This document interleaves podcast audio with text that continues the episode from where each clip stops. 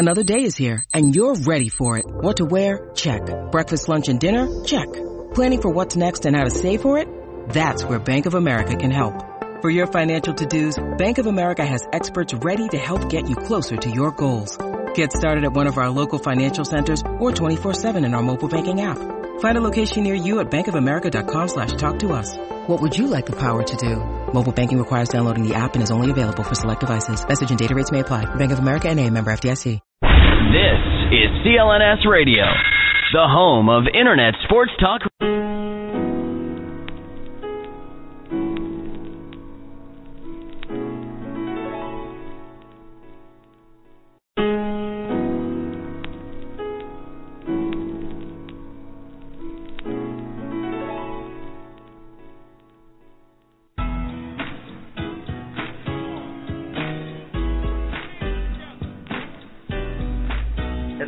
Celtics Beat with Daniel Baker.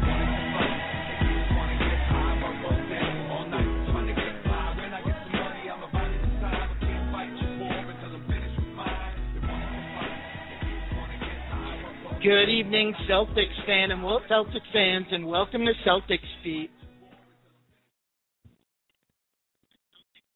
I'm Rich Conte. I'll be your host tonight, filling in for Daniel Baker, and alongside me, I've got Stats Adam, Adam Lowenstein. Uh, doing very well, Rich. Go always always glad to be a part of this show, and it'll be fun. Be like a new experiment with us here doing this uh, Celtics beat. It'll be an, an interesting show going into the off season here with the draft upcoming, with all these crazy rumors and all this stuff going on with the NBA playoffs still going on. Absolutely. Well, let's talk a little bit about those rumors. Uh, quite a few of them uh, this past week. I mean, the odd season hasn't even really started. Um, you know, it's it's the playoffs are still going on, and the the off season hasn't officially kicked off. But we've already got some chatter involving the Celtics, and a, a lot of it seeming to involve Stephen A. Smith. Stephen A. Smith is an interesting, and of course, most people in Boston aren't a big fan of him because of his New York bias, but you got to talk about how this guy is just all over these weird rumors and and talking about and I, I recently saw and I think we were discussing before the show but he talked about Doc Rivers, Paul Pierce, Kevin Garnett heading to the Clippers for Jordan, Butler, Griffin, and Bledsoe, and of course the money does phase out. It works pretty well. Kind of funny that it does it. It's just such a weird trade that if anything, the Celtics would be getting younger. They, were very lucky with this trade, but really, is it actually realistic? Yeah, I mean, it's it's hard to see what the Clippers' motivation for making this deal is. Um, you know, they've been giving up quite a bit of talent in the deal and uh, getting back some uh, some big contracts that uh, you know run out in a year or two for a couple of players who are obviously battle tested and and capable of putting a, a championship contender over the hump, but. um wow, uh, you know, to give up Blake Griffin for a year or maybe two years of Kevin Garnett and um Paul Pierce, that that seems like a little bit of a, a an uneven trade. And I was listening to Danny Ainge this past week, and he talked about how there was no association with the Celtics as far as this trade goes. He had not heard about anything in his uh, you know, in his office and in his people talking about it. So very interesting that it comes out of just left field with Stephen A. Smith here. And, and of course, he likes to create the buzz, and I think that's already part of this situation. But when you look at it, it's cutting it's cutting Chris Paul at the knees. It's not even allowing Chris Paul to do anything really. It's taking away basically every single option that he has on his team, and then just bringing in two veterans that who knows if KG's even playing next year, let alone going to be able to help the Clippers. Yeah, absolutely. Um, you know, there was a couple of um, you know some more chatter floating around around the Clippers that that Chris Paul was unhappy with De, uh, DeAndre Jordan and Blake Griffin and their inability to really take the game seriously. I think some of the quotes were that they were less focused on winning and more focused on running up and down the court and getting lobs for dunks. And so, you know, I'm not sure how much of that is actually coming from Chris Paul, coming from his camp. Of course, he's up. Uh, he's a potential free agent this summer. Uh, the Clippers can give him a bigger deal than everybody, anybody else, and it would seem like, um, you know, staying in LA would be his best option. So it's it's hard to tell how much of this is coming from the players, how much of it is being fabricated by the media, and if it is being fabricated to some extent, you know, really, what's the motivation there? What's the agenda? Exactly, and and if you think about it, you know, of course, this Clippers trade, the only reason why we think that it might be, you know, might have a shot of going through is because of the Doc Rivers element. And of course, Doc has been so great to the Celtics team. And I talked about on CLNS right near the end of the season his combined number of wins in regular season wins and postseason wins, and he is the second most in Celtics history. He did a fantastic job for the Celtics over his time here. And every year he talks about it is a one year contract. Even though he signed the five year deal just about a year ago or so, I think it might have been two years ago they signed the deal after they fell to the Miami Heat in the second round.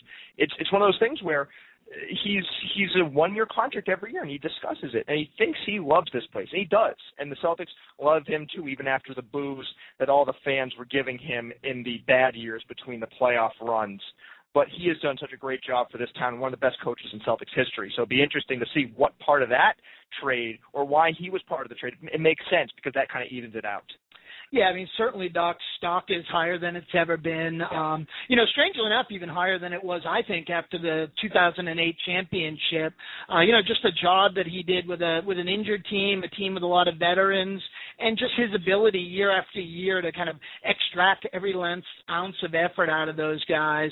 I think has really kind of raised his visibility across the league and made him a pretty hot commodity. And I think you're seeing a little bit of that with this, you know, rumor of the trade. And then there was another rumor floating around that the the um, that may actually have a lot more substance to it. That the that the um, Brooklyn Nets, who of course are looking for a coach after letting go PJ Carlesimo, um, are trying to get permission from the Celtics to talk to Doc. Yeah, that, that's a weird situation too because if you're looking at the Nets, you're saying okay, they've already gone through two coaches within a year, and now they fired PJ, who had a great regular season, and then they're looking at Doc. I highly doubt he'd go within the division, or at least the Celtics would allow him to go within the division because when you look at it, the Celtics have such a great uh, you know, such a great contract with Doc, and he is one of the best coaches, one of the highest paid coaches. And I was looking over at Vinny Del Negro's status out in L.A., he got more votes, I think, for first place this year for the coach of the year than Doc did. But Doc is still arguably your top coach in the league. He's up there with the Popoviches. He's up there as a, a possible Olympics head coach. So it's just great to see that he's getting, you know, he has such high stock. And I think that's what Celtics fans are so happy to have. It's such a great job that he did you know, could could you see him leaving Boston? It seems to me he's he's really grown uh, to become part of the fabric of the city and the fabric of the franchise, really. And you know, certainly uh, the Nets have uh, maybe more talent on paper than the Celtics do right now, but certainly they don't have any tradition of winning. Um, they have a little bit of a, um, I guess you could say, unstable situation in ownership from one perspective. Prokhorov certainly has deep pockets and has shown a willingness to spend, um, but he hasn't really distinguished himself, I think, with with showing the ability to kind of you know run a franchise and and you know kind of serve as that steadying presence as an owner. And so I have a hard time seeing Doc kind of jump into that situation where you know he's got that great relationship with Danny. Um, you know certainly if Pierce and KG come back, I think that almost certainly indicates that uh, Doc will be back. So I have a hard time seeing him leave the Celtics, but just curious if that's you know my perspective uh, or if anybody else shares that. Yeah, he is part of the Celtic. He is a Celtic for being here for almost a decade and having so many playoff runs, being the the fabric of the big three. It after Ray Allen left, now it's definitely Doc Rivers, Paul Pierce, and Kevin Garnett are the big three in Boston. And you know, I think who would be better in I feel like, or at least there are a few other guys that the so that the Nets would rather have, I think, than than Doc Rivers, just because the Doc situation is he's in the division, he's with the Celtics, and he's just a Celtics player. That's who he is yeah, it'd be interesting. Certainly, um, you know, if the Celtics did give him permission to talk, and and you know he did move along to Brooklyn, Celtics would certainly expect some compensation from the Nets, so that might uh, turn into an interesting situation.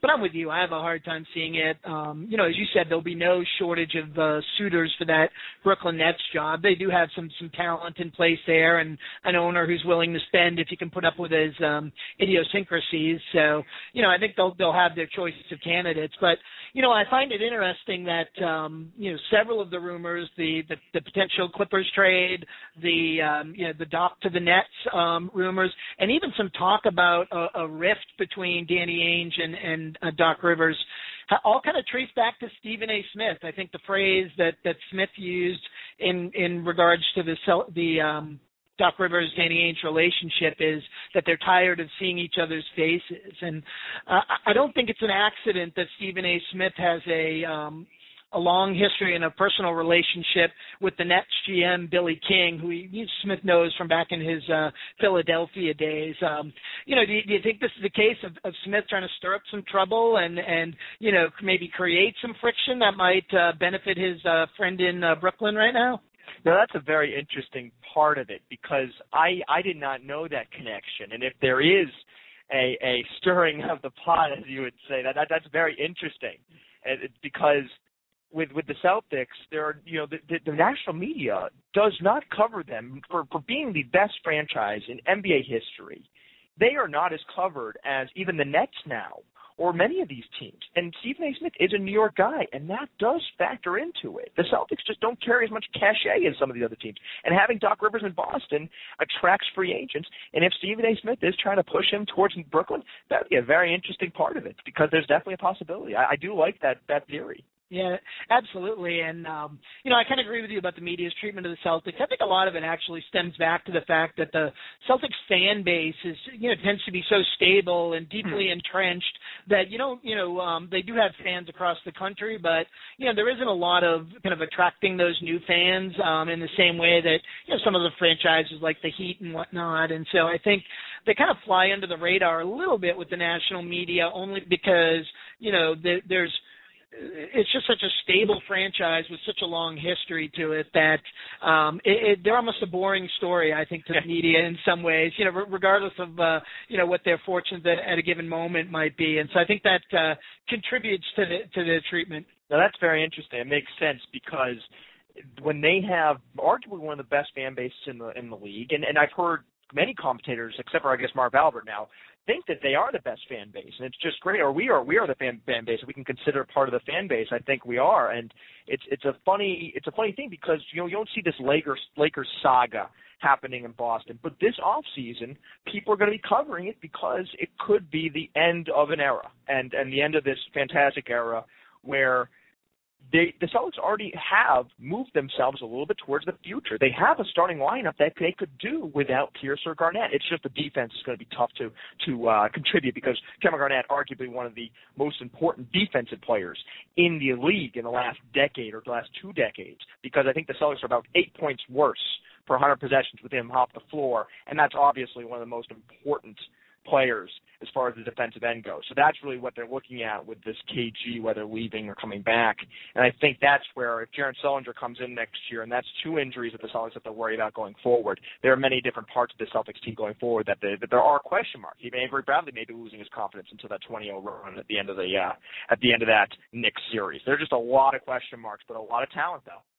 Yeah, you know, I, I think their core isn't, um, or the cupboard's not quite as bare as some uh, folks make it out to be. Um, you know, certainly um, at a minimum, Pierce and KG need to transition to smaller roles, complementary roles. Um, you bring up Avery Bradley and his um, the part he played in that 20-0 run in the fourth quarter of uh, Game Six uh, last week um, you know, I, I think it's interesting. I think that run may may turn out to be really important for the Celtics' future. Uh, Nick and I talked about that a bit last week.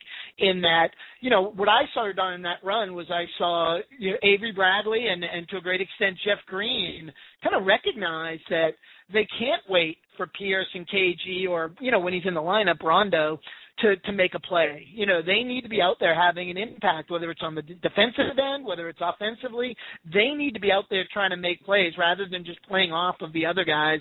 If this team is going to, you know, really contend and be successful, and I think the light bulb kind of went off at that in that desperate moment, being down 26, and I think they really, you know, took took the torch there and and really stepped up. Um, you know, Bradley obviously he uh, had been having a, a very tough series up until that point. Um, he had real trouble even just containing Raymond Felton, where you know containing point guards tends to be his you know strongest suit and I saw a guy who just decided to, you know, dig in and and and be as disruptive as possible. And they need that Avery Bradley on on the defensive end, and and his offense kind of came out of it. And same thing with Jeff Green. I, I think he recognized that Pierce and KG, you know, really were struggling and and and couldn't step up and and be that fulcrum offensively that they've been for so long.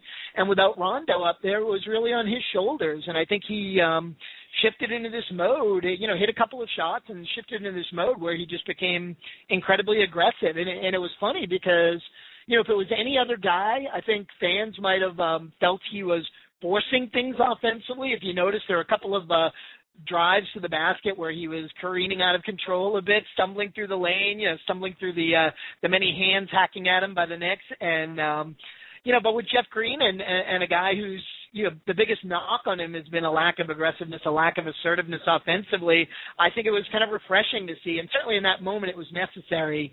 Uh, the Celtics were just had nobody who could generate their own uh, shot, so being that aggressive you know, and, and almost forcing things offensively were, were were really called for in that situation it's the toughest thing with Jeff Green. People, the fans have always been on him for the, the short amount of time that he has been in Green uh, there's aggressiveness. You're right, and I'm glad that I've now seen Jimmy Butler in the playoffs of the Bulls, and of course you can see the comparisons between this this Celtics team and the Bulls team, just the, the heart. But Jimmy Butler has absolutely no emotion. He'll hit a, a, a three point play near the end of the game against the Heat, and absolutely no emotion. At least Jeff Green has shown a little bit recently, and I think that's what people are seeing from this from him taking the torch. You're absolutely correct. Jeff Green, I think, attempted more than half, more than double the amount of free throws that Carmelo Anthony attempted in that final game against the Knicks. Of course, there was the loss; they did lose, but Jeff Green has taken over in you know some games. We remember the the first game that he even got his coming out party was when Kevin Garnett sat out. I think this was in Phoenix, and he has career high in points, or he had no, he had his most efficient game of his career. I think that's what it was: 31 points, 11 to 14 from the field, and that was a green night, and that was great to see. And then he complemented that with that Miami game with the career high, and then he had some other games that were fantastic. And Jeff Green has shown amazing potential as a starter. He has scored in 10 more minutes as a starter. He has scored 10 more points as a starter per game this season. I think he started 17 games during the regular season. This is what's going to come into next year. If he can start all 82, which he played in all 81 this year, which is great to see from him after coming off the surgery, it's amazing that he did that. He is definitely the star of this team now. And of course, Rajon Rondo is going to be handling the ball. You, want Jeff Green scoring the ball on a consistent basis. And if you get it to him a lot, he's developing that shot as well. He was one of the best three point shooters in the league during the stretch as well. That was a great thing. He hit those big shots in one of the games in the Knicks playoff series, and he had some great shots as well. So that's great to see from Jeff Green because there's a lot of bright spots coming from him going forward. Yeah, absolutely. You know, I, think the three point shooting more than anything else opened up people's eyes. I think he shot close to 45% for the season uh, from three, and you know he could be that guy. I'm, I'm curious what you think his ceiling is as kind of a primary offensive option with a with a healthy uh, Rajon Rondo in the lineup. See, that could be huge. His three point percentage was increasing by a huge margin this year, and he finished off with a 53% April from three point, and then continued in the playoffs and had success. With Rajon Rondo setting it up and setting up Avery Bradley, they have enough offensive weapons to be a better than a bottom 10 offensive team. They can go forward, and I think what this happens is it's so tough to tell because Rajon Rondo they were a below 500 team with him. But I think when it comes to it, this team has had so much turnover every year. They've had nine new players, I think, from the final roster of the 2012 playoffs to the beginning of the 2012-2013 season. So hopefully this team is looking very similar, at least having a good amount of the players the same, because that's really what's going to come down to it. Having the Celtics team have some cohesion. And I think with Jeff Green and Rajon Rondo, you're going to see that maybe a little rust at the beginning of the season with Rondo coming back. But if he can find his way, Rondo, and not have to worry about any streak or any assisting, because that definitely weighed him down at the beginning of the 2012 season, 2012-2013 season. If he cannot think about any streaks or any stupid things, focused on winning, I think he'll be able to turn Jeff Green into a top 10, top 10, top 15 player within the next few years. Yeah, I think that's a great point. I mean, seeing um, you know the way Rondo having to see the way the team played, particularly in that six-week stretch in February and March when they played so well with all the great ball movement. I, th- I think that probably hit home with Rondo. I was really pleased that he would you know traveled with the team throughout the playoffs. So you know I, I, I really look forward to a big year for him next year. And you hit the nail on the head. There's been a tremendous amount of turnover on this team since you know what we we came to call the Big Three era started. And I think you know fans get hung up and, and the media gets hung up on this rebuilding phrase, and and they don't really recognize the Celtics have been rebuilding all along. They've been rebuilding for several years now. I think folks get hung up on KG and Pierce and their status, and obviously that you know when they do move on, it'll have a big impact. But you know, hey, the rebuilding project has already begun, and and I think they're in good shape going forward. As you said, they've put together a core of guys who can play, and and certainly they need more. They, they you know they've got a bit a bit of a hole inside, uh, especially without Garnett. Um, so they, they they need to add to that, but it's not like the cupboard's bare. And they've they've done a great job of maintaining uh, cal- uh, salary cap flexibility going forward.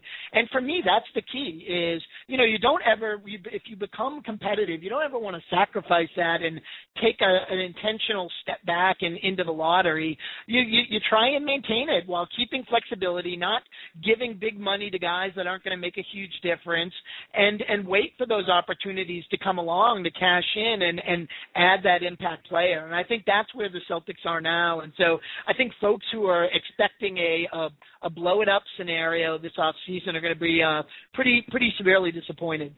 Yeah, and you know, you were talking about how we have a a, a situation in which the last few years have been rebuilding. It, it, it arguably started with the Perkins trade. They knew that they were getting old, and they knew that Danny Ainge was said that maybe we're going to have to worry about trading Ray Allen, and he was dangled out there for several years, and I think that was the reason, one of the reasons why Danny ended up going with, uh, you know, why why uh, Ray ended up leaving, and that's a problem that you can't have to worry about a lot of guys leaving. And Ray Allen was, you know, considered a traitor, but he left because the Celtics were dangling out there in trades. And I think the Celtics were proactive with Perkins because they weren't be able to sign him after the year, and they turned him into arguably maybe a junior LeBron. You know, there are a lot of factors in uh, in Jeff Green's game that show that he can be a poor man's LeBron, and I think that's a great thing about uh, Jeff Green. And maybe they won that trade. Maybe they didn't. Maybe they hurt themselves to the playoffs in 2010. But we don't even know if they'd be able to make that run with Perkins. We have no idea. But now that we know, in the long run, they definitely won the trade. Great. Well, let, us pick this up after the break and continue talking a little bit about what the future may hold for the Celtics. So we're going to go to break now and be back in a few minutes. Stick with us.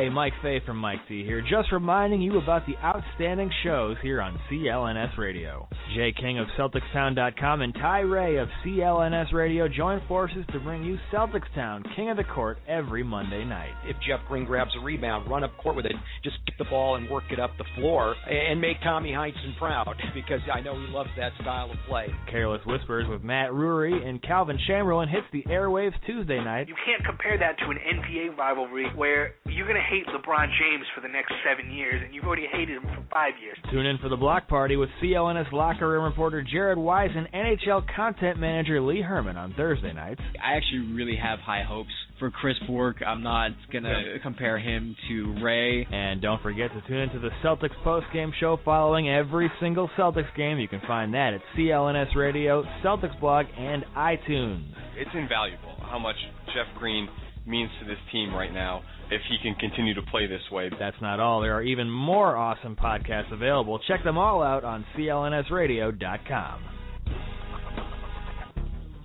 CelticsBlog.com. Blogging since 2004 and leading an outstanding team of contributors, Jeff Clark is the most distinguished Celtics blogger on the web. Celtics blog features a team of journalists and locker room reporters that provide Celtics fans the most unique, thoughtful, and in-depth commentary online. There's a bunch of ways to interact with the number one community of Celtics fans, Friday fan posts, fan forums, and the most popular live game chat room. CLNS Radio is proud to be a content partner of Celtics Blog, and Celtics Blog simulcasts the CLNS Celtics postgame show following every single Celtics game. And that's not all. CLNS and Celtics Blog join forces this season to bring you the Garden Report, the only HD postgame show shot live on the parquet floor at TD Garden. Check it all out today at CelticsBlog.com. This is Avery Bradley of the Boston Celtics, and you are listening to CLNS Radio. What's new at CLNSradio.com? We're striving to make this your first and last destination for all things sports. It all starts with our Celtics postgame show. CLNS is the proud home of the only online postgame broadcast that covers every single Celtics game. Along with Celtics blog, CLNS brings you the Garden Report. It's the only YouTube post-game show recorded on the parquet floor.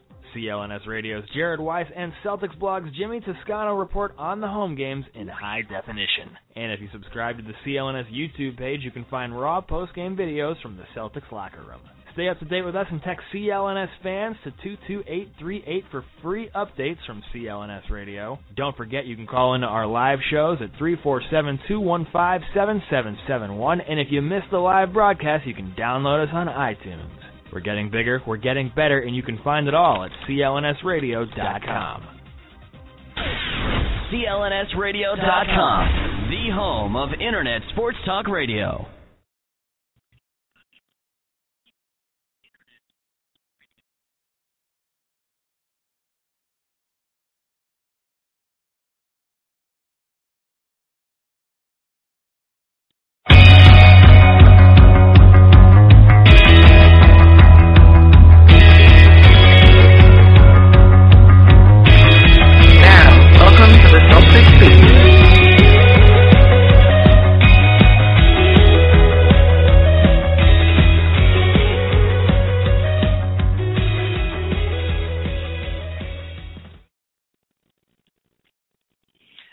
All right, folks, welcome back to Celtics Beat. Once again, I'm Rich Conte, and joining me is Adam Lowenstein of CLNS Radio. And we were talking before the break about uh, the future of the Celtics, and we're really talking quite a bit about Jeff Green, as most folks would agree. Uh, he plays, you know, pretty large role in what's to come for the Celtics. Um, you know, he's he's certainly positioned himself to move into a starting uh, role next season. And Adam, I'm wondering, um, you know, where you see Jeff Green fitting in. Um, you know, a lot of folks, I, I guess, have seen him as the heir apparent to Paul Pierce and and potentially in to start at the uh, three next season. You know, if Pierce comes back, maybe having off the after Knicks series and and seeing what's going on in the NBA now with with guys who are you know pretty um uh you know classically small forwards guys like LeBron and Carmelo now being shifted to the four in kind of these small lineups playing this this hybrid role. I'm beginning to wonder if ultimately the the power forward spot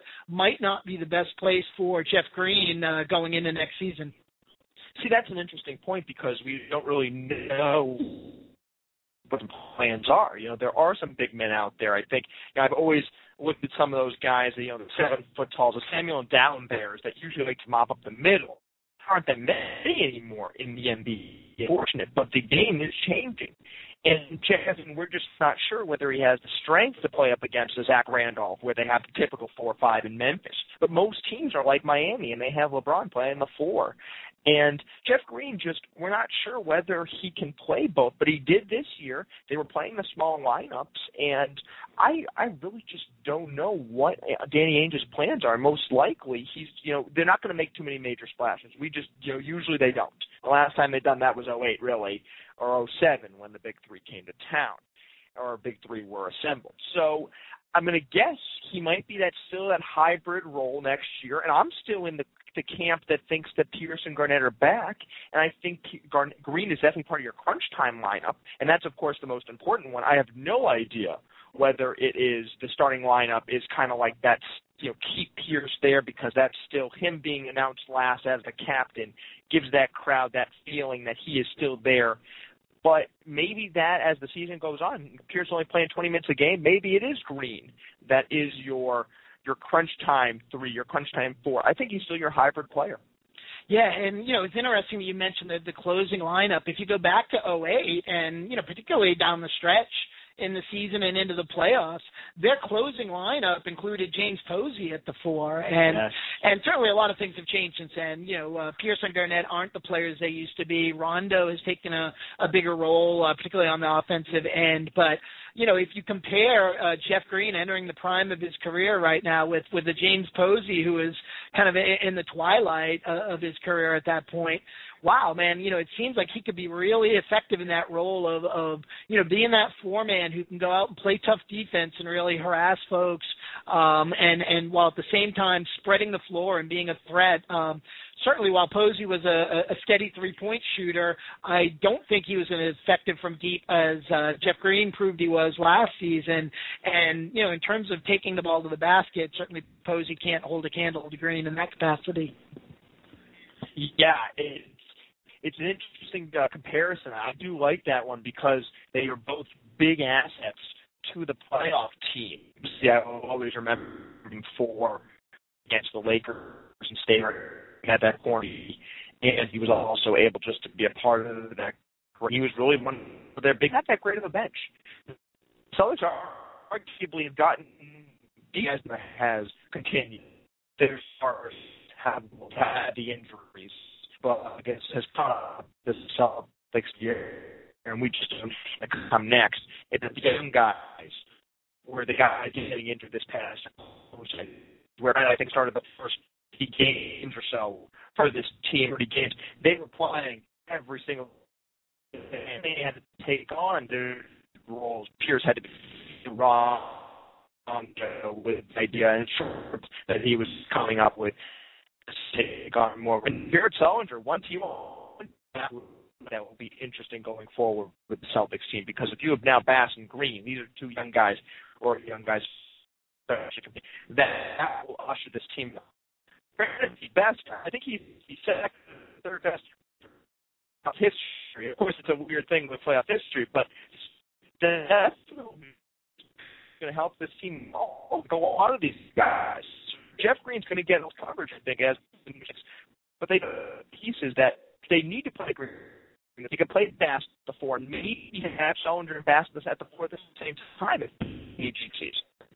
Yeah, Bass is an interesting guy. I mean, you he played uh, classic on the defensive end in the uh, the Knicks, and you know, um, kind of in some ways redeemed. It was a tough season overall. And, and you mentioned the uh, free throw shooting with having that reliable guy at the line, even if it is a relatively small sample size there. Um, but um, you know, I, I'm not sure what his future with the team is. There, you know, it's hard to have a lineup with both Green and Bass in there at the four and the five. Certainly, you're, you're going very small, and and and you've got Sullinger, who's also a little bit undersized. Though I think Sullinger, um, you know, doesn't get credit for uh, the effectiveness he has on the defensive end. Different type than than Bass, who you know Bass's strength was out there being able to move his feet and contest shots on a guy like Carmelo. Where I think you know Sullinger has a little bit of the the, the Kevin Garnett in, in him on the defensive end. Certainly not to the same level, and certainly not the rim protector that KG is. But just kind of playing that quarterback on the back line and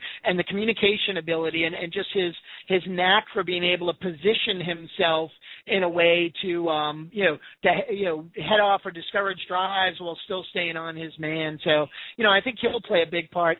I, I could see Bass being part of a, a package deal if, if Courtney Lee's value isn't too low. Um, you know those are two movable contracts that they could potentially use um, to you know to to pick up. Uh, a potential impact player who's maybe worn out his welcome. On a couple of the past shows, I've thrown out the name of a guy like Eric Gordon, who seems to be really struggling in in New Orleans. I think if you look at the salaries, um, you know, Bass and um, Lee match up. Um, you know, with with Gordon's salary, and he's still a young guy, and and you know maybe with with a package of Bass and Lee and or a Mello or you know a pick or two, uh, they might be enticed to pull the trigger and take seventy five cents on the dollar, and you know that gives you a guy, man. If he if you know, if he reaches the level that many expected of him, you know, he could be one of that that extra jolt, that that player to really, you know, kind of bring your offense particularly up to that championship level. I was I remember Daniel and I spoke to Bob Licht a few I think it was about a month ago when the Celtics were facing the Hornets during the regular season. He's the former uh New Orleans Hornets. I think it was when they were in the the mix when they were switching over to New Orleans. Where they, they they switched to everybody as far as broadcasting, but he was one of the guys who had covered them before and did it for for a long time. And he has been looking at this Hornets team and saying Eric Gordon does not fit. He's not a captain. Although he is one of the part of the rotation, he is not anywhere part of that team or part of the future. And there's a possibility that he does get traded because they just don't want him that much. And I think you're right. That is a great guy to point out because the Celt- uh, the Celtics do have enough pieces now because of their depth, and they could have played 12 deep this year with how many guys before they got injured. You know, they had Leandro Barbosa playing so a few minutes because they didn't have enough minutes for him. That's the reason why they're able to put these guys out there. And I think that that would be an interesting move because you know Bass or Sullinger, whatever they, I think they want to hold on to Sullinger and trade Bass. Is that is that what you were leaning towards? Yeah, that's what I'm guessing. Where Sullinger's a little bit younger, a little bit cheaper, and potentially yeah. a little bit more upside. Yeah, because Sullinger, um, since Perkins, I think he's the only Celtic in the top 20 of defensive rebounding percentage, or I think it might be overall rebounding percentage. I was looking recently, and he is one of the best rebounders the Celtics have had in the new Big Three era, and I think that's why they definitely want to have him for the long run because Sullinger is a huge part of this, whether it be a four or five, most likely, hopefully, playing as the four for this Celtics team. Yeah, absolutely. I could see, you know, if KG comes back, um, you know, bringing him off the bench as the first big off the bench, um, seeing you know Green start at the four or potentially, and then Sullinger either you know coming off the bench alongside KG, which I think those two make a fantastic pair, and and and that would be an interesting one-two punch coming off the bench on the back line, KG and, and Sullinger. And I, I think one of the other pieces they need to add, I think they do need to add a big that can kind of serve as that rim protector back there, somebody mobile, agile, you know, um, you know, not looking for a lot of touches on the offensive end, you know willing to go out there and set some screens and really, you know, protect on the defensive end. Um, and you know, I think that's a piece they're missing. And the big question is, can, can they get somebody like that at a you know relatively inexpensive price? Certainly, a guy that um, you know would would fit the bill, but but is probably out of their reach would be a guy like Larry Sanders on on the Bucks. That yeah, that's a tough one. I had mentioned Dalembert. He's usually, unfortunately, not the the um, you know, the cheapest of option, unfortunately, because they just the, the, the big man is such a commodity now. There, there is such a dearth of centers, unfortunately. There's so so few of them that that the seven foot Roy Hibbert types are, are few and far between, and Celtics are lucky to get somebody in the draft, let alone find somebody in free agency or Maybe they'll they barely ever go for foreign guys, but there's there's a few foreign big men that that are in the draft that I think I've seen around. I've never heard of their names, but there, there's a possibility of of a few guys that they could sneak up with the draft. I think they have the 16th pick as of right now and it's it's going to be an interesting situation for the Celtics offseason because they do it would be nice to see them have a big man because of how the rim protection is just so tough. They're one of the best for having no one at the rim. The Celtics defense is fantastic. Finishing in the top 5 or so in the regular season defensive efficiency is amazing when you don't have a guy except for Kevin Garnett who can protect someone at the rim. Yeah, absolutely. Particularly with their style of defense, where they play heavy on the strong side, and they are, you know, susceptible when teams swing the ball to somebody taking it to the basket. You know, having that guy back there as that back line of def- defense, as they did when KG was in his prime, and, and actually I thought Perk did a good job of it. A little bit different style. You know, he's not going to be among the league leaders in, in block shots, but just his physical presence there w- w- was kind of a deterrent. And I, I think they are missing that. Um, you know, they, as you mentioned, they have the 16th pick pick. Uh, there's a couple of names that that have been thrown around. I think Brian Scalabrine uh, this past week um, made some mention of and, and was pretty high on uh, Steven Adams out of the um, University of Pittsburgh uh, by way of New Zealand. Um, who's a seven footer, you know, pretty solidly built and and just really active, athletic guy for his size, without you know much of an offensive game at this point. So, you know, I suppose he could be somebody, and he might be available with that 16 pick. But you know, the way the team is constructed right now, I have, I have a hard time seeing a rookie. Um, you know another rookie come in after Sullinger and and make a, a significant dent in the rotation next year. Honestly, I'd be you know I know it would upset a lot of fans, uh, but I'd be fine if they went ahead and, and and dealt that pick, particularly if it was if they could use it to bring in you know a veteran that can contribute next year. That's a good point because Fab Melo, we have no idea whether he's going to be ready in the next year or the next five years because you know they want to take a stab with him. They they got lucky with Jared, and and it'll be an, an interesting situation to follow Fab Melo's progress because he was dominating the D League, but the D League is so much slower compared to the NBA. But he does have the size, and the Celtics didn't have an opportunity to take much else size at that point. So they they, they took a stab, and, and Danny's hoping that that'll come into fruition, but maybe it's within the next few years, and that's why I think your veteran idea with going with that pick and maybe trading it for a guy who can impact now would be helpful. Yeah, absolutely. Hey, shifting gears a bit, it looks like we get a final just in in the last couple of minutes. Uh, Golden State has evened their series with San Antonio after a uh, kind of exciting off season. And I know you were at game a bit. I was taking a look at that one, and I was, I, you know, I was hoping we could talk about it. I'm glad we're able to to, to talk a little NBA right now because it kind of feels weird just talking off season. And with, with with the Warriors here, that they have taken three guards and, and decided, okay, well, we're gonna we're gonna you know go inside out and and it's amazing. Harrison Barnes stepped up today, and and it's going to be a fun series because this Warriors team has provided so much fun and so much excitement. And, and I love watching the Spurs, although the rest of the nation seems to be very uh, nonchalant about them. Stephen Curry stepping up at the end there. I think the Spurs missed their seven, their first seven shots of the overtime, but the Warriors were able to force the OT and got the victory and tied that series up. I think this is a great series and most likely will be going seven. Yeah, absolutely. And and you know, the the Warriors are a fun team to watch. You know, you mentioned, you know, committing to the three guards. Heck when when David Lee went down, you could argue they were playing a four guard lineup. you know, I think Barnes is uh, uh you know, officially denoted as a, a small forward, but you know, realistically he's six six guy who, you know, looks to shoot from the outside and he was manning the power forward spot and and you know, what can you say about Steph Curry? I think uh Zach Lowe from Grantland.com did an excellent piece this past week talking about how the Warriors offense offense has transitioned in the absence of Lee, and, and basically they've handed over the car keys completely to Steph Curry and given him the green light to shoot from court and just having a guy, you know, that can handle the ball like that, that has the quickness that he has, you know, just running pick and roll after pick and roll and having the ability to pull up 30 feet from the hoop off that pick and roll. And, and more amazingly, to be able to shoot from that kind of range off the dribble is just you know, almost an indefensible weapon in the NBA. Yeah, it's the Warriors' offense. You know, has been fantastic for many years because they've always had those dynamic scores. We even remember Baron Davis when they upset the Mavericks in the first round back just quite a few years ago. I think that was 07. And you know, they haven't won they hadn't won a playoff series since they upset those Mavericks, and then coming in this postseason losing their only All Star. You know, surprising that Lee was the All Star and Curry wasn't. Seeing what Curry's able to do, but of course the point guards are able to do so much because when the guards are just taking over this game, it's great to see that they're able to do it. The dedication to defense is a great thing as well for this Warriors team because they've put together a strong defensive team. Whoever's on the floor, it's surprising. Jarrett Jack kind of gets lost sometimes, and that's where your your defensive liabilities. And we saw with the Celtics, Jason Terry is a similar situation. But if you can hide him, you allow Andrew Bogut to protect the hoop. That's huge, being one of a few centers who can protect the hoop in the league and hopefully stay healthy for the rest of the playoffs. Bogut's big there.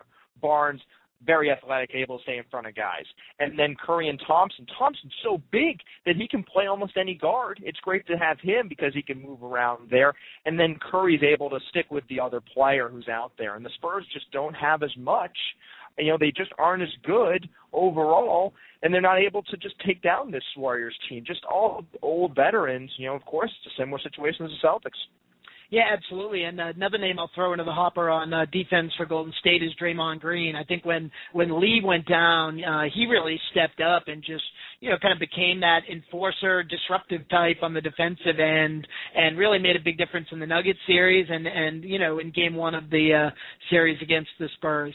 Well, we're going to um, go to break again, and when we get back, we'll we'll talk a little bit more about the uh, Golden State San Antonio series as well as the other three series that are going on. So stick with us on Celtics Beat for CLNS Radio.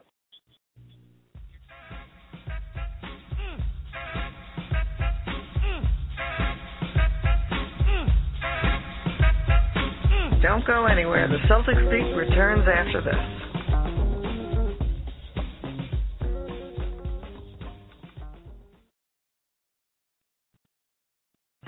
Hey, Mike Fay from Mike C here, just reminding you about the outstanding shows here on CLNS Radio. Jay King of CelticsTown.com and Ty Ray of CLNS Radio join forces to bring you Celtics Town, King of the Court, every Monday night. If Jeff Green grabs a rebound, run up court with it, just get the ball and work it up the floor, and make Tommy Heinsohn proud, because I know he loves that style of play. Careless Whispers with Matt Rury and Calvin Chamberlain hits the airwaves Tuesday night. You can't compare that to an NBA rivalry where you're going to hate LeBron James for the next seven years, and you've already hated him for five years. Tune in for the block party with CLNS locker room reporter Jared Weiss and NHL content manager Lee Herman on Thursday nights. I actually really have high hopes for Chris Bork. I'm not gonna compare him to Ray. And don't forget to tune into the Celtics post-game show following every single Celtics game. You can find that at CLNS Radio, Celtics blog, and iTunes. It's invaluable how much Jeff Green means to this team right now if he can continue to play this way. That's not all. There are even more awesome podcasts available. Check them all out on clnsradio.com. CelticsBlog.com. Blogging since 2004 and leading an outstanding team of contributors, Jeff Clark is the most distinguished Celtics blogger on the web. Celtics blog features a team of journalists and locker room reporters that provide Celtics fans the most unique, thoughtful, and in-depth commentary online. There's a bunch of ways to interact with the number one community of Celtics fans, Friday fan posts, fan forums, and the most popular live game chat room. CLNS Radio is proud to be a content partner of Celtics Blog, and Celtics Blog simulcasts the CLNS Celtics postgame show following every single Celtics game. And that's not all. CLNS and Celtics Blog join forces this season to bring you the Garden Report, the only HD postgame show shot live on the parquet floor at TD Garden. Check it all out today at CelticsBlog.com. This is Avery Bradley of the Boston Celtics, and you're listening to CLNS Radio. What's new at CLNSradio.com? We're striving to make this your first and last destination for all things sports. It all starts with our Celtics postgame show. CLNS is the proud home of the only online postgame broadcast that covers every single Celtics game. Along with Celtics blog, CLNS brings you the Garden Report. It's the only YouTube postgame show recorded on the parquet floor. CLNS Radio's Jared Weiss and Celtics blog's Jimmy Toscano report on the home games in high definition. And if you subscribe to the CLNS YouTube page, you can find raw post-game videos from the Celtics locker room. Stay up to date with us and text CLNS fans to 22828 for free updates from CLNS Radio. Don't forget you can call into our live shows at 347-215-7771 and if you missed the live broadcast, you can download us on iTunes. We're getting bigger, we're getting better, and you can find it all at clnsradio.com. CLNSradio.com, the home of Internet Sports Talk Radio.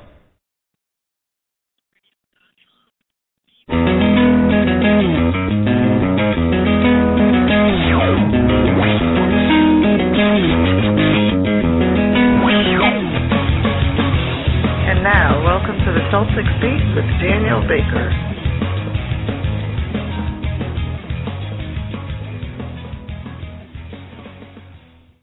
All right, welcome back to Celtics Beat. I'm your host, Rich Conte, and again with me is uh, Adam Lowenstein. And before the break, we were talking a little bit about the uh, Golden State San Antonio game, which just wrapped up. A nice win for Golden State to even that series, and we were talking a little bit about the series in in general. Um, you know, it, I could see this one going either way. I think a big, um, uh, you know, big factor is going to be the state of Seth Curry's ankle. I think he, you know, really um, played through some some some pain today and and played through the injury. And um, you know, if he misses the game the rest of the way, I have a hard time seeing Golden State winning. And but if he can get out there and, and is you know anywhere near his um, you know usual self. I, I can see Golden State pulling off this series. You know, certainly the the Spurs took back home court advantage with their win the other night. Um, but I, you know, I don't, um, you know, I don't think there's. Uh, it's out of the question that Golden State can win another game on the road. It's absolutely crazy that it seems like the Spurs played a little bit better in Golden State, and Golden State seemed to play a little better in San Antonio. Uh, it's weird that this home court advantage seems to be maybe I don't even know how much it matters in this series, but after the first two games, making it now a three-game series, two of which the games are in San Antonio, I really don't know if San Antonio is able to take advantage of that because if Steph Curry is healthy, if you you still have Klay Thompson, who's a great threat from the outside, and they're both able to handle the ball, and then Harrison Barnes coming alive today, and then they have a pretty complete team even without Lee. I'm still surprised they've been able to do it without Lee, but you're right, the changing of of their their uh, their offense has really been big, and, and Draymond Green helping out, Jarrett Jack obviously being a big part of the team yeah, I'm. You know, I think if I had to pick a team right now, I might be picking the Warriors. It's just because they have a little bit more. I, maybe they're just fighting for more, and, and the Spurs just don't have enough on either end of the floor. I just don't know what it is with the Spurs team. They just don't. They just don't wow me anymore.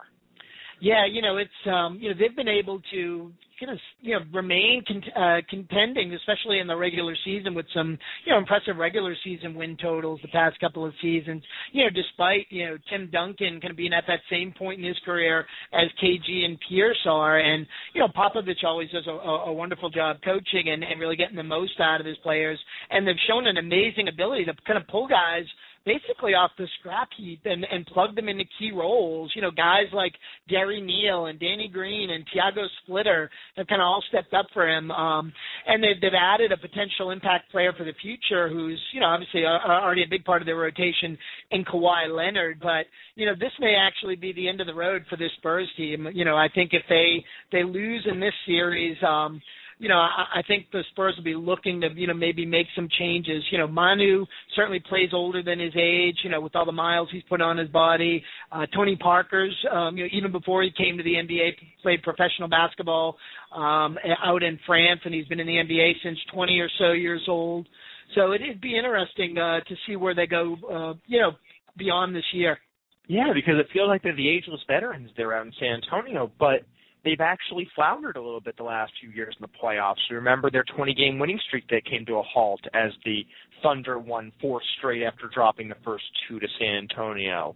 And then, you know, that we have not seen them have the greatest success in the playoffs. I remember also the Memphis sweep of, or the Memphis taking them down in the first round, I'm pretty sure a few years ago as well. Uh, the, the the Spurs just haven't been the playoff team that they were of the earlier part of the decade. Maybe it is age. Maybe it is them getting a little bit older and Popovich not having as much key cogs to complement the big three that they have. And and you know Duncan and they had to play a few extra minutes tonight playing in the OT, and they missed seven shots in a row. And there's a reason why they did that. I think it's because of definitely they're kind of running down and and they just aren't as as as spry as they were when they won back in in the early 2000s.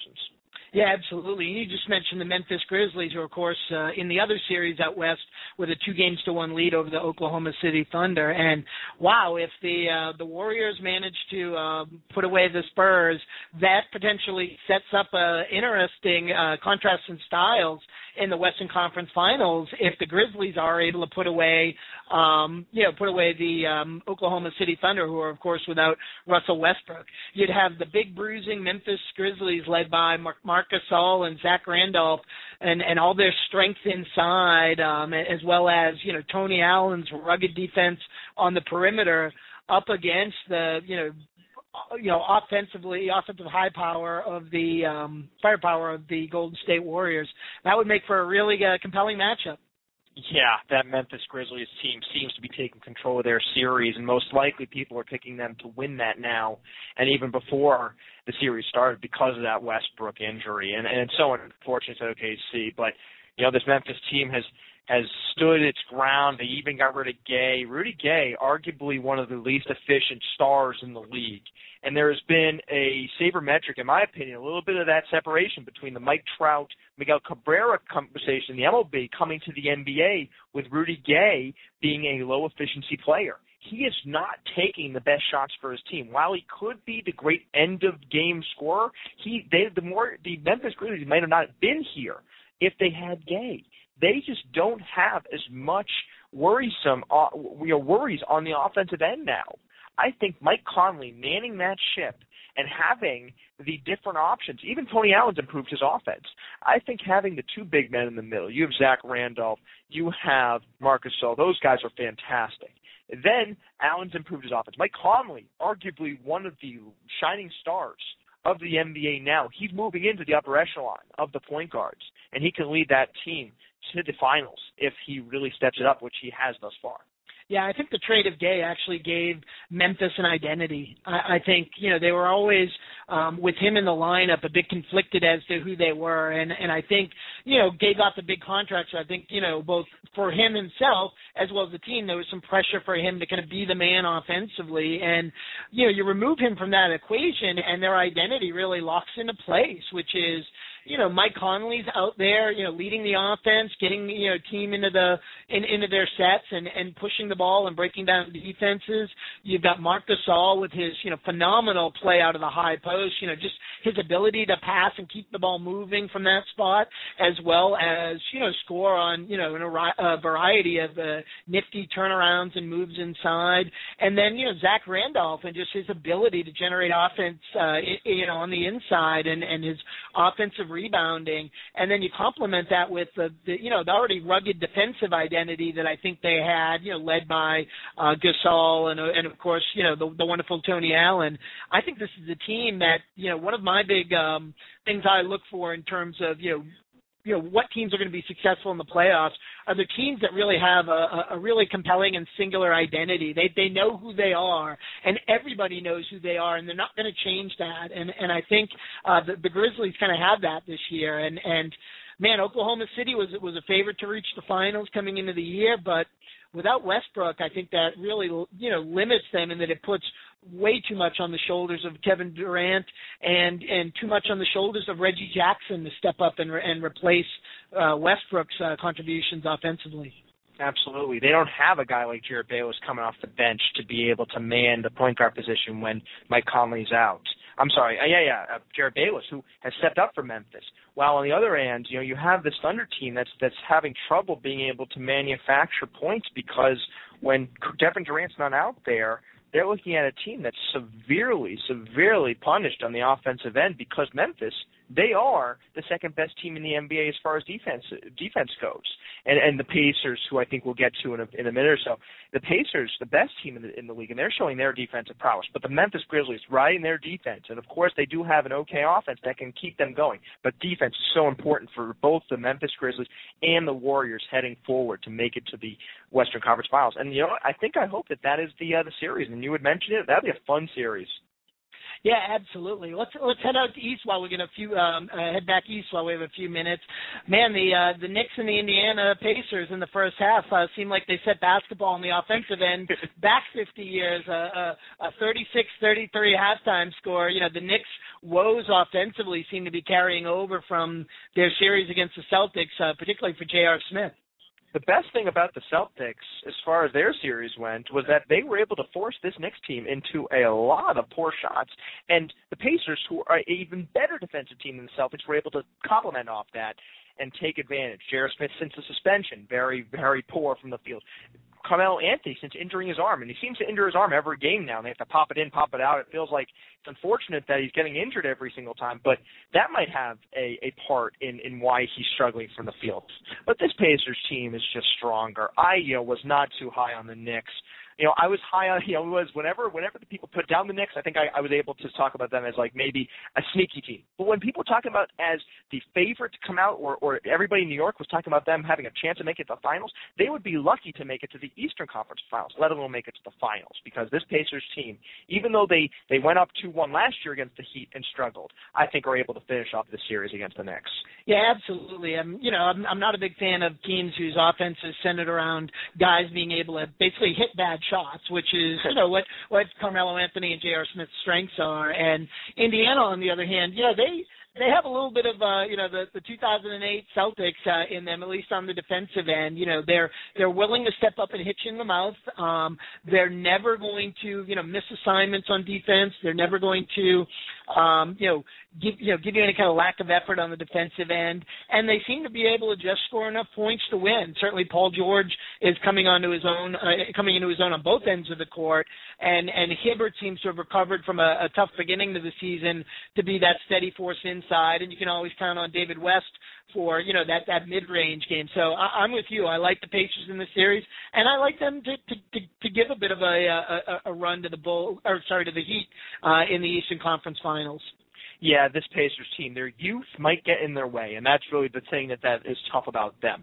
You know, George Hillman, the point guard, Paul George, arguably one of the best young guys in the league right now, maybe the best young guy in the league. Who I think I was looking at him last year, hopefully being the most improved player, but maybe it's this year that he is the guy who is doing that because he is such a overall strong player that Danny Granger, most people thought he was going to be, but now it's Paul George who is revolutionary, revolutionizing this Pacers franchise. Yeah, absolutely. I, I think he's uh, close to a lock for the most improved player. Hey, Adam, while we got about a minute left, um, I, I wanted to kind of um, ask you, um, you know, now that the it looks like the, the Big Three era is finally drawing to close, what's your, what's your favorite memory of of, of the, the the past six years with the Celtics? I mentioned it briefly early in the show, and I loved this. I was actually there out in the Staples Center. It was unbelievable to see it. It was Game Four of the 08 Finals. Posey with that three in the corner. Ray Allen taking the ball to the hoop. The Celtics, huge comeback, coming down from I think it was 21 points that they were down, and winning that game four, basically putting the series in their pocket, getting the 2008 finals, basically winning that game. It was a great game, game four. Gotta love that one. Yeah, that's a great memory. I mean, that comeback was something special, and I'll, I'll never forget Ray Allen breaking uh, Sasha Vujacic ankles uh, down the stretch there. So, you know, um, I think we're planning on doing a show coming up in the next couple of weeks on CLNS Radio for the best the best memories of the Big Three era. So I hope you'll be able to join us for that. I'll, I'll definitely try my best. I'm looking forward to it. Well, thanks, Adam, and good night, everybody.